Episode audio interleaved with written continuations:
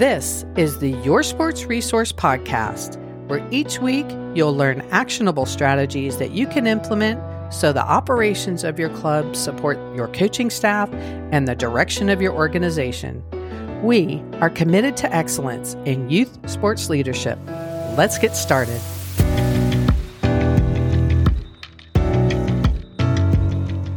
Hello, everyone, and welcome to the Your Sports Resource Podcast. Today, I'm going to kick off a series where I talk about different values.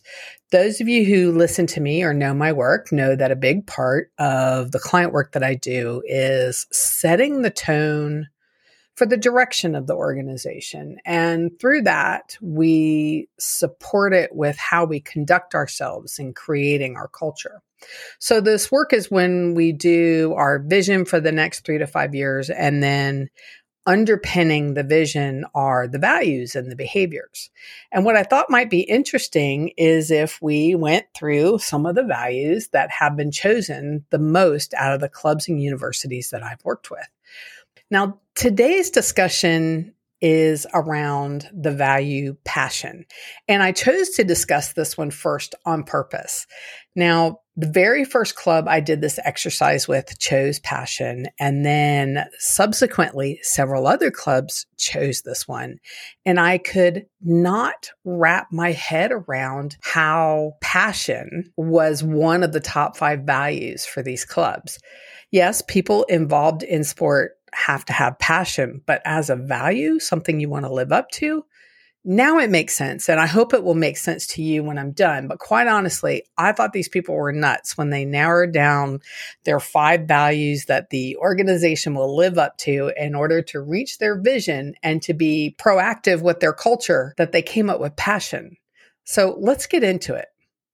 Now, how I present the values and behaviors is that the values are fundamental beliefs that drive decisions and what the organization aspires to live up to in order to reach their vision, right? Then I ask the clubs to come up with their behavior statements that help them make that value real. I'm trying to get people to move from just putting their words on paper and making them a reality. And the way you make it a reality really is thinking about the behaviors that the coaches, the parents, the swimmers or athletes, and the volunteers will do in order to live up to that value. So, swimming is one of the few sports that is a full year, long term sport. Okay. It has seasons. And yes, you register every year, but swimming is a commitment. Okay. And there's usually only two, maybe three weeks off in a year. So a kid has to have passion for swimming to make it a commitment, right? Parents have to have a passion to get up at 4 a.m. to support their kids getting to morning practice.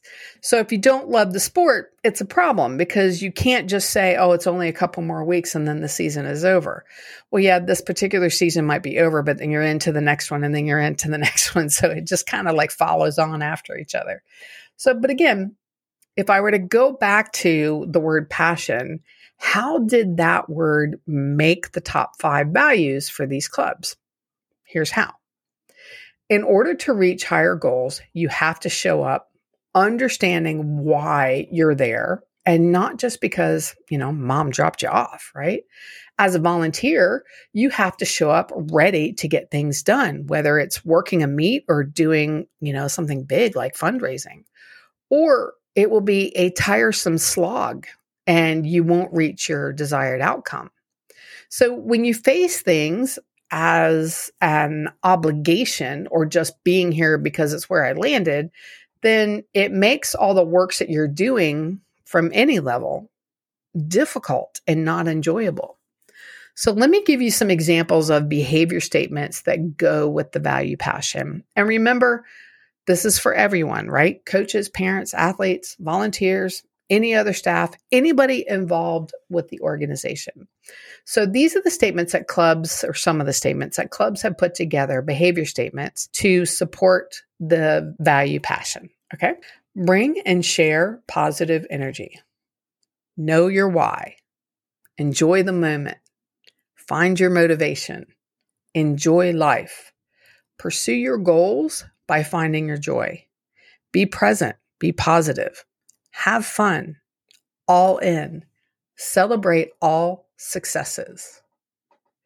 Now, all of these behavior statements are focused on loving what you do, connecting the why you do it deepens that emotion and understanding of, you know, why you showed up on deck other than just to be claiming a paycheck in the example of a swim coach, right? That why might be because they really enjoy who they work with or that they love working in service of young athletes and their families. Having that passion gives you a reason to keep going, keep learning, keep progressing to be your best self. Again, this applies to every role. Best times as a swimmer, best results for the team, or producing wonderful young adults as, uh, as coaches, right? Ensuring meets run like clockwork so kids can focus on themselves as a volunteer. Wonderful communications and onboarding as an admin staff.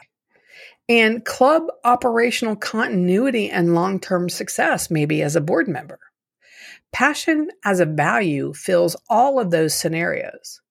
Now, to play devil's advocate, passion is usually a sense of energy or desire, which, if you have lived longer than 10 years, you know that sometimes passions come and go.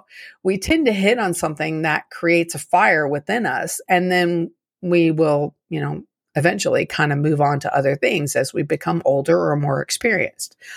But again, not to say this is true for every swimmer, but once you get out of those lower age groups, it's a lot. Again, it's a big commitment. It's a serious position. And if you don't have that passion or fire within to continue, then I just don't see how you'll grow.